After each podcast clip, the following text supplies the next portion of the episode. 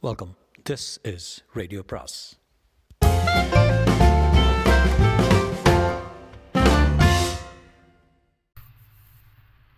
சுஜாதாவின் எப்போதும் பெண் பாகம் பத்து. அம்மா ஒன்றுமில்லை ஒன்றுமில்லை கவலைப்படாதே என்றுதான் சொன்னாள். இருந்தாலும் அவளை தனியாக நாடாக்கட்டில் வாசலில் அமைத்து அதன் மறைவில் இருக்கும்படி சொன்னதும் பாவாடை சொக்காய் போட்டுக் கொண்டிருந்தவளை தாவணி அணியச் சொன்னதும் தனியாக அவளுக்கென்று வெண்கல டம்ளர் வைத்ததும் தனியாக அவளுக்கு தட்டில் சோறு வைத்து அவள் பால் தள்ளியதும் அவள் தீட்டு என்று சொன்னதும் மாடி வழியாக புறக்கடைப்பட்ட பக்கம் போக சொன்னதும் அவளுக்கு மிக அதிகமாக வெட்கத்தை தான் தந்தன.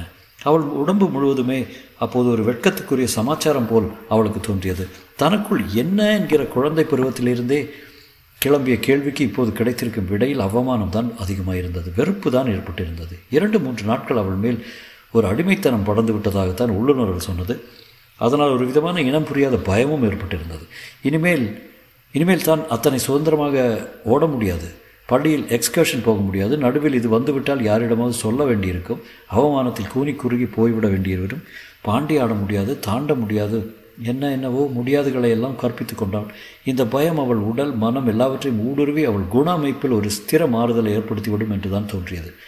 ஒரு இளம் பெண்ணின் உடல் என்பது ஒரு விதமான உணர்ச்சி புயல் வடிவம் என சொல்லலாம். மனத்தில் வாழும் வாழ்க்கையும் உடல் மாறுதல்களும் சற்று ஒன்றிப்போகும் அந்த வயசில் அந்த சமயத்தில் அவளுடைய மனத்தில் தன் உடலை பற்றி சில சந்தேகங்கள் எழுகின்றன. பிள்ளை பெறுவதற்கு தான் எப்படியோ தான் எப்படியோ தயார் செய்யப்படுகிறோம் என்பது உண்மத உள்மனத்தில் விதைக்கப்பட்ட வேளையில் வெளியில் அது ஒரு சோகமாக பயமாக மலர்கிறது.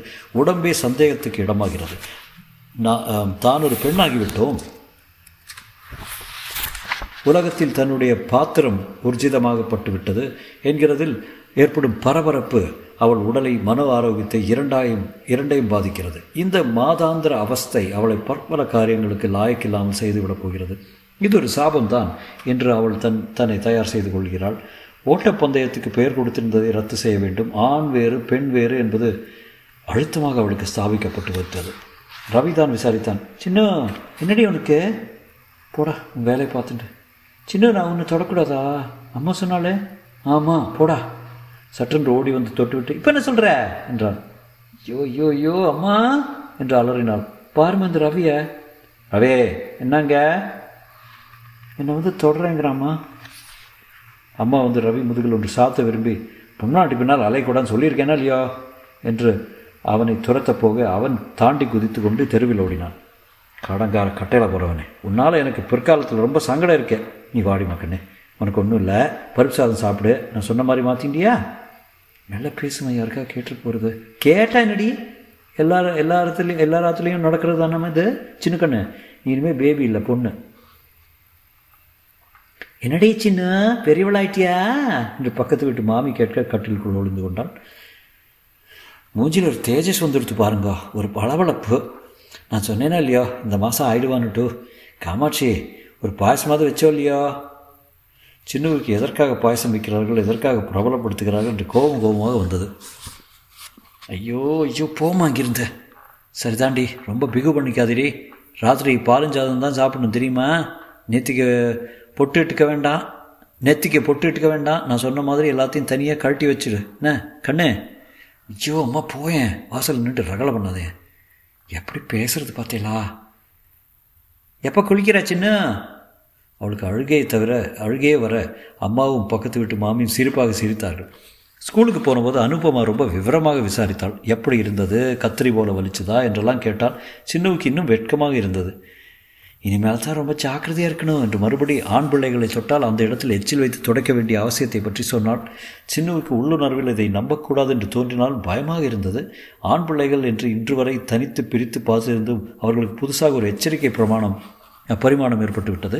அனுபமா ஒரு நாள் அவள் அக்காவுக்கு வந்த காதல் கடிதத்தை காட்டினாள். காதலி ஸ்வேதாவுக்கு உன் காதல் வரையும் காதல் கடிதம் என்றெல்லாம் தத்து பித்து என்று இருந்தது. தமிழ் கூட பிழை நிறைந்ததாக இருந்தது. இருந்தாலும் அது ஒரு நிஜமான காதல் கடிதம் என்பதில் அதற்கென்று ஒரு பிரத்யேகமான மதிப்பு இருந்தது. பத்திரிகைகளில் அவள் இதுவரை அம்புலி மாமா ரத்னபாலா என்றெல்லாம் படித்து கொண்டிருந்தாள். காமிக்ஸ் கூட வால்ட் டிஸ்னியின் வினோத மிருகங்களை தான் கனவில் சிரித்து துரத்தி கொண்டிருந்தாள். முதல் தடவையாக அனுபமா கொடுத்த ஆங்கில புத்தகத்தை எடுத்து படித்தபோது அவள் மனசுக்குள் உடலுக்குள் என்னவோ செய்தது. அதில் ஹெர்மீனியாவை ஜான் முத்தம் கொடுப்பதை ஒரு பேர எழுதியிருந்தது. அதை படித்தபோது அவளுக்கு அடிவயிற்றில் என்னவோ பண்ணியது. தன்னுடைய சுதந்திரம் கொஞ்சம் கொஞ்சமாக பாதிக்கப்படுவதையும் சின்னு உணர்ந்தால் ரோடில் தனியாக நடக்கும்போது மற்ற பேர் அவளை வெறித்து பார்ப்பதை கவனித்தால் குறிப்பாக பையன்கள் கடைக்காரர்கள் நூறு கிராம் காப்பி பொடி தரும்போது கையை பிடித்து கொடுப்பது எப்படி கொடுப்போது இப்போது வேறு மாதிரி இருந்தது. அதே சமயம் அவள் மார்பை மட்டும் குறிப்பாக சிலர் பார்ப்பதையும் கவனித்தாள். சாலையில் ஓட முடியாது. தம்பிமார் அண்ணன்மார் கூட இருந்தால் அவர்கள் அட்டகாசமாக சாலையில் சிரித்து கொண்டே ஓட இவளால் மெல்லத்தான் பவ்யமாகத்தான் போக முடியும். ஒரு தடவை முகம் தெரியாத ஒருவன் சற்றும் எதிர்பாராத விதமாக கூட்டத்தின் ஊடே நடக்கும்போது அவளுடைய பின்பக்கத்தை முழுசாக பிடித்து விட்டதை உணர்ந்து உள்ளுக்குள் பிரமித்து போயிருக்கிறாள். மற்றொரு சமயம் பஸ்ஸில் அவசரமாக ஏறும்போது யாரோ ஒருவன் அவள் சின்ன மார்பை ரொம்ப வலிக்கிற மாதிரி அழுத்தி விட்ட போது அழுதாள். என்னடி எதுக்கு அழற? அவன் அவன் என்ன செஞ்சான்? அடித்தான் என்று தான் சொல்ல முடிந்தது. ரவி அவள் குறிப்பிட்ட ஆணின் ஆகிருதியை பார்த்து ஏதும் செய்ய முயற்சிக்காமல் இருந்தது வேறு விஷயம். கொஞ்ச நாள் அவளுக்கு எல்லாம் போராக இருந்தது. அனுபவமாக அதிகம் பிடிக்கவில்லை. சிநேகிதிகளை மாற்றிக்கொள்ள வேண்டும் போல் இருந்தது. பெரிய விஷயங்கள் எல்லாம் ஆண்களுக்கென்று ஒதுக்கப்பட்டிருக்கிறது என்பது அவளில் படிந்து விட்டது நன்றாக ஆடுபவர்கள் பெருசாக தாண்டி குதிக்கவர்கள் பெரிய பெரிய பிளேன் ஓட்டுபவர்கள் எல்லாம் ஆண் பிள்ளைகளாகத்தான் இருந்து தொலைக்க வேண்டியிருக்கிறது. எப்போதும் பையன்கள் பெட்டர் தான் இதனாலேயே அவளுக்கு ஒரு சோம்பேறித்தனமும் அதிகம் சாதிக்க வேண்டும் என்ற ஆசை இல்லாத தன்மையும் ஏற்பட்டுவிட்டது என்று சொல்லலாம். அடிக்கடி தன் சிநேகிதிகளை மாற்றிக்கொள்வதில் ஆண்களை பற்றிய புதிய செய்திகள் சேகரிப்பதற்கு சௌகரியமாக இருக்கும். அவர்களாகவே சொல்வார்கள் அல்லது சில வேளை கேட்பார்கள். அனுப்பமா கொஞ்சம் நெருக்கம் கொஞ்சம் தூரம் என்றிருந்தாள். ஆனால் அவள் ஸ்திர சிநேகிதி விடாத சிநேகிதி. அனுப்பமா மாடிக்கு வந்ததும் கண்ணாடி முன் ஸ்டைல் போடுவாள். எப்படி இருக்கேன் பாத்தியா? என்னை தொட்டு பாரு. எவ்வளோ சாஃப்டாக இருக்கேன் பாரு. என்று சின்னுவின் கையை பிடித்து தன் மேனி மேல் தடவிக்கொள்வது அவளுக்கு பிடிக்கவே பிடிக்காது. அவளுக்கு இப்போதெல்லாம் தனிமை ரொம்ப பிடித்தது. இருந்தும் அனுப்பமாவின் துணை அவளுக்கு தேவையாகவும் இருந்தது. அவளிடம்தான் தன் மனத்தின் இனம் புரியாத கவலைகளை பகிர்ந்து கொள்ள முடியும் என்று தோன்றியது. மற்றொரு வடிவத்தில் அவளுக்கு பள்ளிக்கூடத்தில் தமிழ் டீச்சர் எழிலரசியை பிடித்திருந்தது. அந்த டீச்சரின் குரல் கச்சிதமான உருவம் கண்ணாடி போட்டிருந்தாலும் அதனுடைய சிரிக்கும் கண்கள் எல்லாம் அவள் மேல் ஒரு காதலை ஏற்படுத்தியது.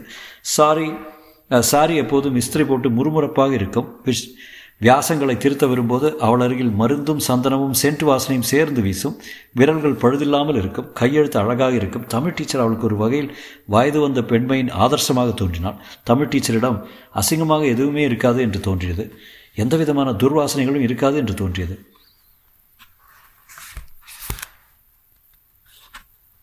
உனக்கு யார் பேர் வச்சா கண்ணம்மா?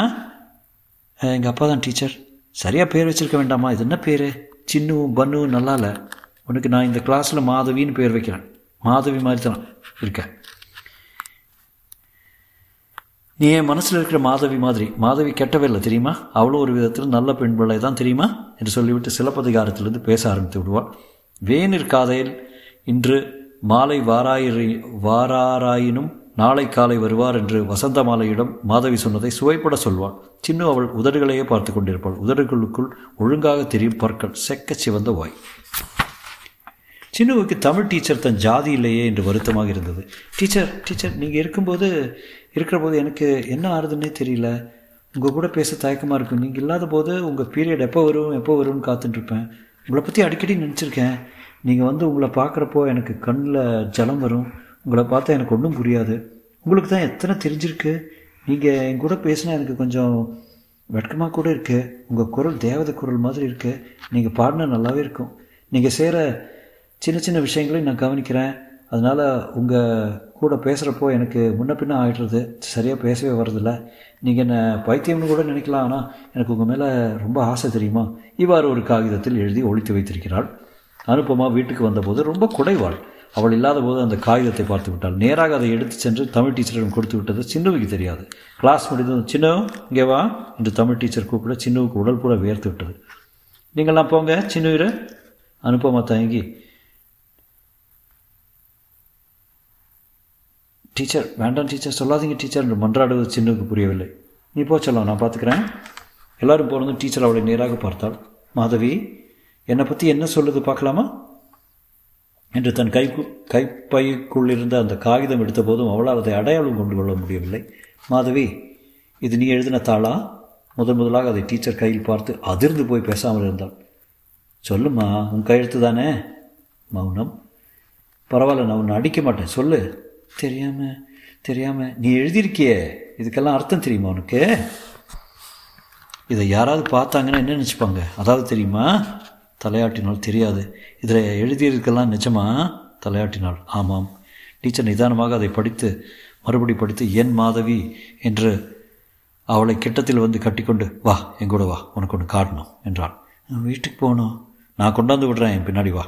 டீச்சர் அம்மாக்கிட்ட அப்பாக்கிட்ட சொல்லாதீங்க டீச்சர். சேச்சே சொல்ல மாட்டேன். அனுபவமாகவே கவனிச்சுக்கிறேன். பயப்படாத வா. உன்னை எனக்கு புரியல. உங்களோட பேசணும் வா. என்று பரிவு பரிவுடன் அவள் தலையை தடவி அழைத்து கொண்டு சென்றாள். டீச்சர் வீடு பள்ளிக்கூடத்திலிருந்து பஸ் ஏறி போய் கொஞ்ச தூரம் நடந்து மாடியில் இருந்தது. வந்தது ஒரு நாய்க்குட்டி வந்து வாலாட்டியது. கதவை திறந்து ரூமுக்குள் வாசனை அடித்தது. மணித்திரை சிணுங்கியது. ரேடியோ பெட்டி ஐஸ் பெட்டி எல்லாம் வைத்திருந்தாள். டிவி கூட இருந்தது. அதன் மேல் பீங்கானில் புதிய பூக்கள் வைக்கப்பட்டிருந்தன. பக்கத்தில் ஃபோட்டோ இருந்தது. கருமாதவி உங்கள் அம்மா பேர் என்ன? காமாட்சி. உனக்கு எத்தனை பிரதர்ஸ் சிஸ்டர்ஸ் எல்லாம்? மூணு பேர் அண்ணா. அனுபவமாவை தவிர ஸ்நேகிதங்க கிடையாதா? இல்லை டீச்சர் ராதா தமிழரசி ரஜினா.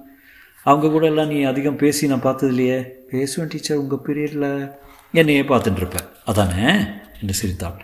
ஏன் என்கிட்ட என்ன இருக்குன்னு நீ பாரு. நீ பாரு என்னை விட அழகாகவே இருக்க நீ கொஞ்சம் சதை போட்டால் நல்லாவே இருப்பேன் என்ன சாப்பிட்ற வீட்டில் வெறும் சோறு ஆப்பளம் அவ்வளோதானே ம்.